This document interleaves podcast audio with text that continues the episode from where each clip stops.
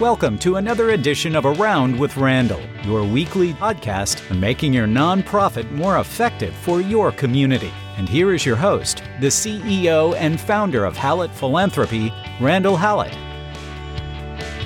I want to thank you for joining me, Randall, on this podcast edition of Around with Randall. The conversation of this particular episode started with me listening to one of my favorite podcasts. Every day, I try to listen as I walk, um, either morning or afternoon, to the Clark Howard Show, who is a financial uh, guru who's been doing this for 30, 40, 50 years, television, radio. He does a podcast for about 35, 40 minutes a day on various economic issues. And one episode here recently dealt with college. And he told the story of him going to a series of meetings with his youngest child uh, regarding going to college. And really, it was what can the student be doing? What can the family be doing to prepare for the financial challenges of college? And what he came out of it was what he came out with that particular experience is they mentioned things like volunteering and clubs and things of that nature. But what he noted was is that there wasn't a discussion about work a job.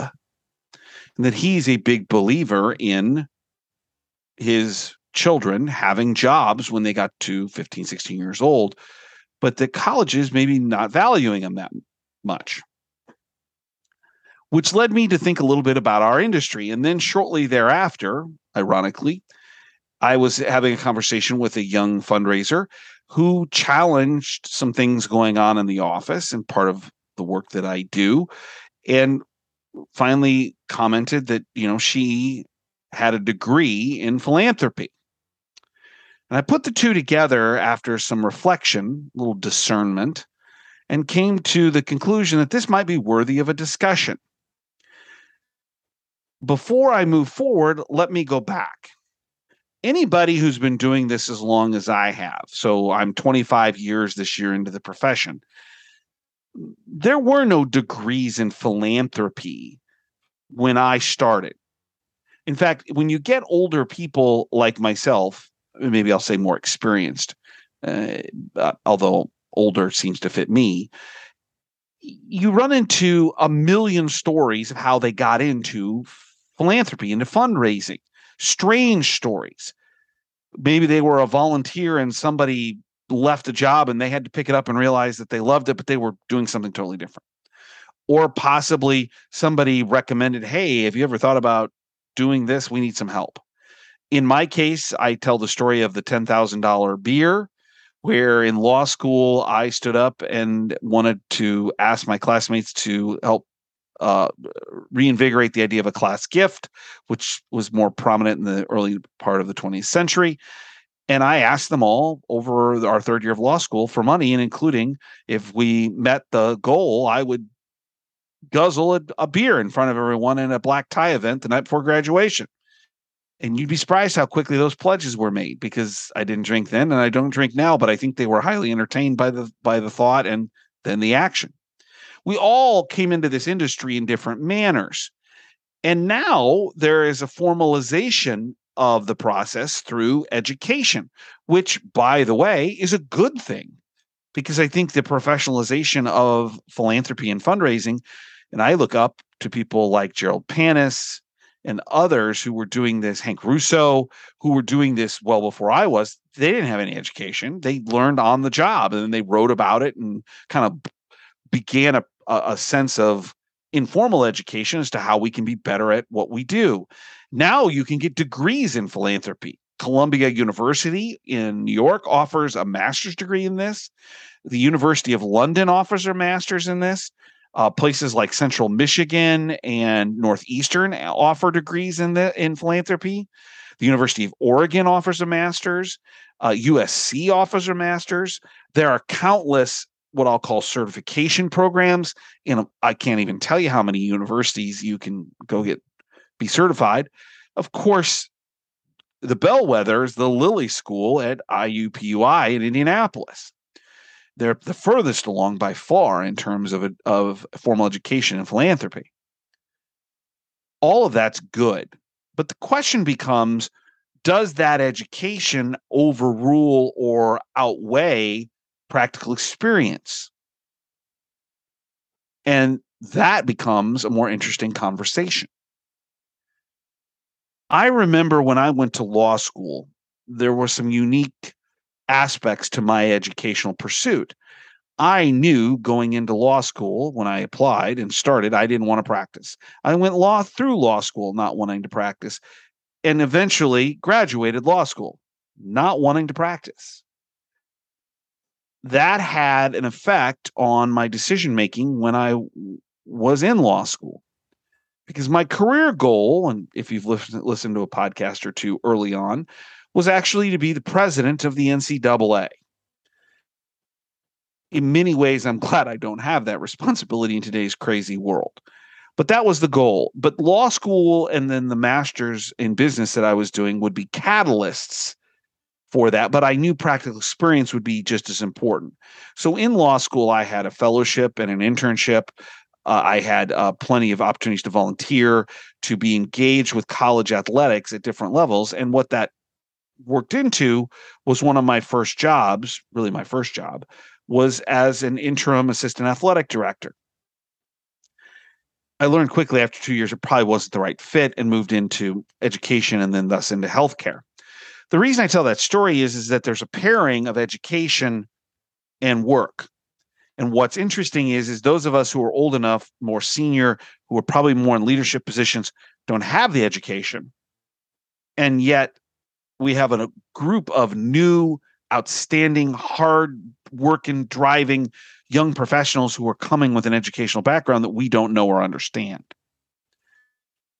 There's evidence that says having a college degree obviously is critically important. When we look at uh, the Bureau of Labor Statistics, we learn that those with uh, higher educational degrees, masters and above, can earn uh, just short of more than $2,000 per week more than somebody without that degree.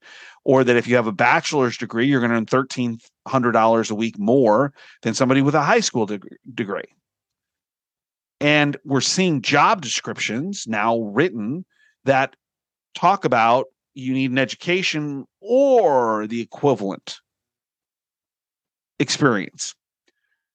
We also can look at some of the work done uh, through various associations that it's becoming harder and harder in philanthropy, particularly in a gift officer position, to enter into the profession without some type of degree. I'm not saying a philanthropic degree, but a college degree. It's becoming more and more required. Where I think 10, 15 years ago, I think there were more options for those that are working. So what is it that really I want to I want to get to and maybe cause you to think about? Really this may be more designed for younger professionals in our industry. What is it that you need beyond that education? What is it that's going to make you more valuable in terms of a potential job or your current job? What is it that those of us who don't have a philanthropy degree are looking at when we're hiring beyond your education? How do you elevate yourself in your career? If you're early on, and I told the story of law school and, in my experience of wanting to be the president of the NCAA at a, at a young professional age, because I knew that the entry point for that possibility would rely more on edu- on more on practical experience than it actually would education. The education would elevate me down the road. And that's why I did the internship at the foundation, at the athletic foundation at the University of Missouri, Kansas City for two years. That internship provided a window into the actual work. What's ironic is as many of my law school classmates going through law school some doing incredibly well academically, they learned very quickly because I've heard a million stories about this from them that law school doesn't really prepare you to be a lawyer. It provides the gateway, it provides the necessary uh, kind of knowledge, but to be a lawyer is different than being a law school student. And in some ways, I saw the same parallels in athletics. The athletic foundation at UMKC gave me opportunities to actually do athletic work, kind of in the marketing fundraising area. And then that led into my first job. I think the thing that I would tell people, and I've got a couple of younger clients that I work with, is I tell them you have to be willing to start at the bottom. I started my career in philanthropy specifically by hanging banners and dropping off flyers for the athletic foundation for the basketball program and the basketball at the basketball games and around town for tickets. It wasn't glamorous, but it was highly helpful in getting a baseline understanding of what it meant to build relationships with corporate sponsors. By starting at the bottom, you learn from the ground up. And maybe that includes volunteering. Maybe the opportunity to work in an office, paid or unpaid, may give you op- an opening that other people don't necessarily have. Going back to Clark Howard, that's what he talks about in terms of why jobs are important. The skills you learn when you physically do, when you're ultimately responsible, even if it's for something very small, the willingness and the the the opportunity to own that outcome. The other thing I would say is is that in particularly in in philanthropy, and sometimes this is a detriment, is is there needs to be a willingness to move around a little bit. Unfortunately, and I think this is maybe eh, more so in philanthropy than other uh, uh, professional areas, is, is that people try to demonstrate and articulate their desires for upward mobility, but yet sometimes the uh, internal workings of an organization don't allow for someone's growth at the level that it could be. And as a result, the only way they can get to where they want to go is to leave. Now, I think that that can be problematic at times because that means turnover, and that we've talked about job issues with that multiple times throughout these podcasts and the costs and the time and things of that nature. I think the other thing that I would articulate is, is that the volunteering or the internship or the starting at the bottom, or however you want to put it, needs to be with kind of two things in mind. Number one, do you have a great mentor or someone that you can look up to that can guide some of that work in the right way, give you the right lessons, help you to know what we're actually doing in the nonprofit world? And the second is, are there skills and actual experiences that lend themselves to those learned experiences? If you're just stapling all the time, then you become a world class stapler. I'm not sure that qualifies you to be a world class fundraiser. So my counsel is even if you have that degree in philanthropy from the Lilly School, which is fantastic, unless you're able to marry that or or or, or partner that with real world experiences with results, it limits your abilities.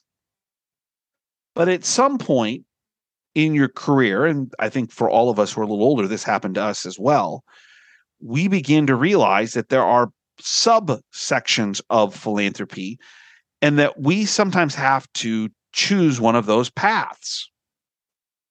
One of which is being an asker, a gift officer, intermediate, major, plan.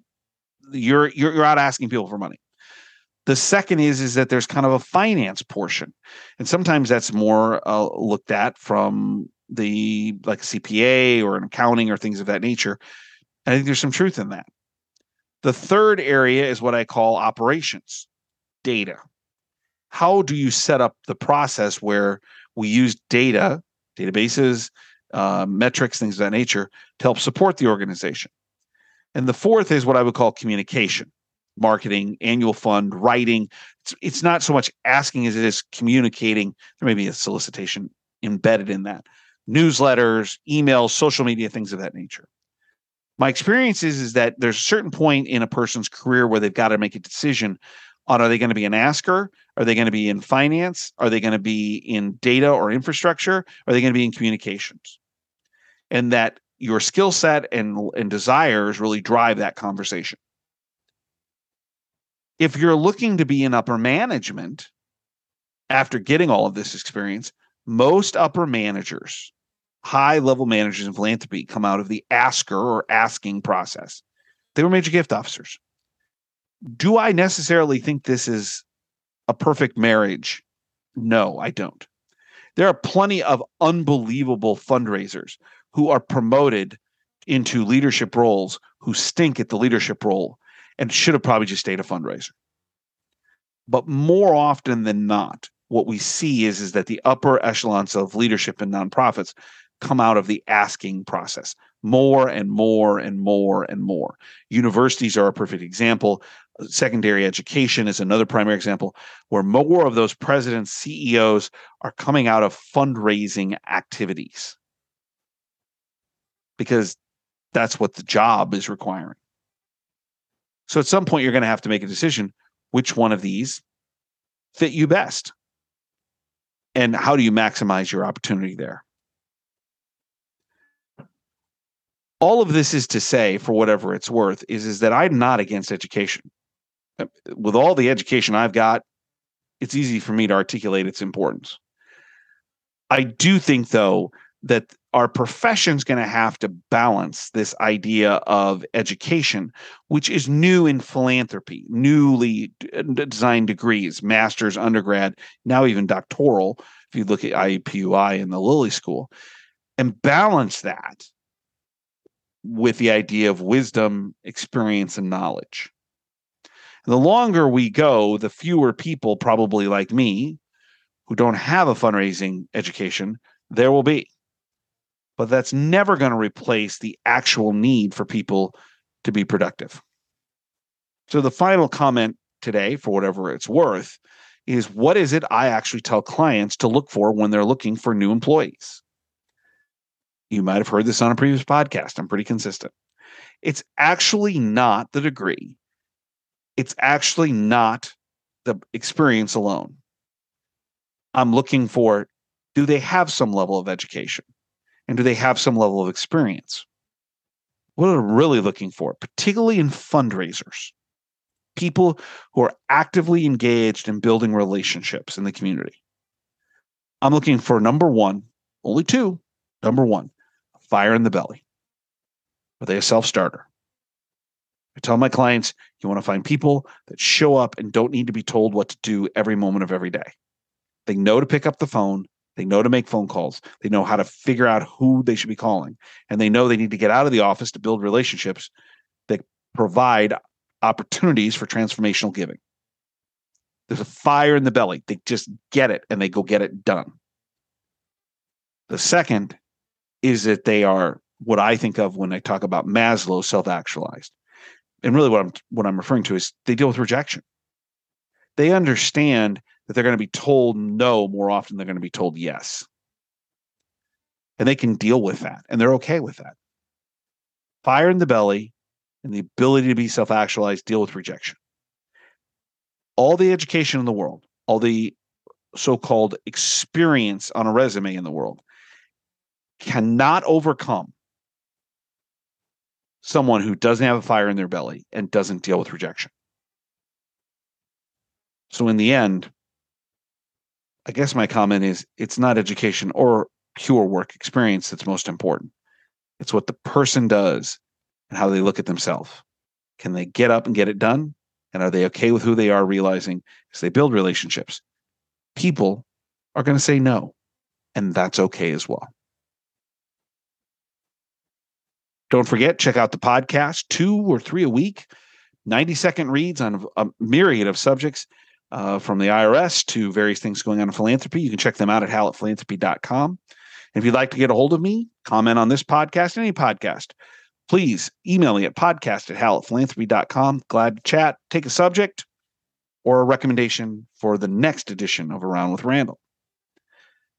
Lastly, as I do every single time, don't forget what you do is important. You're making a difference for people or something that's important in your community that the nonprofit world philanthropy was built for. And it's important and it's critical. If nothing else, remember my all time favorite saying some people make things happen, some people watch things happen. Then there are those who wondered what happened. And in the end,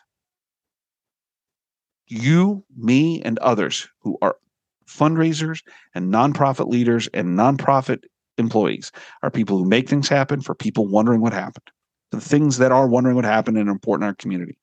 And that is a great way to spend a career. And I hope you realize the impact that you're making.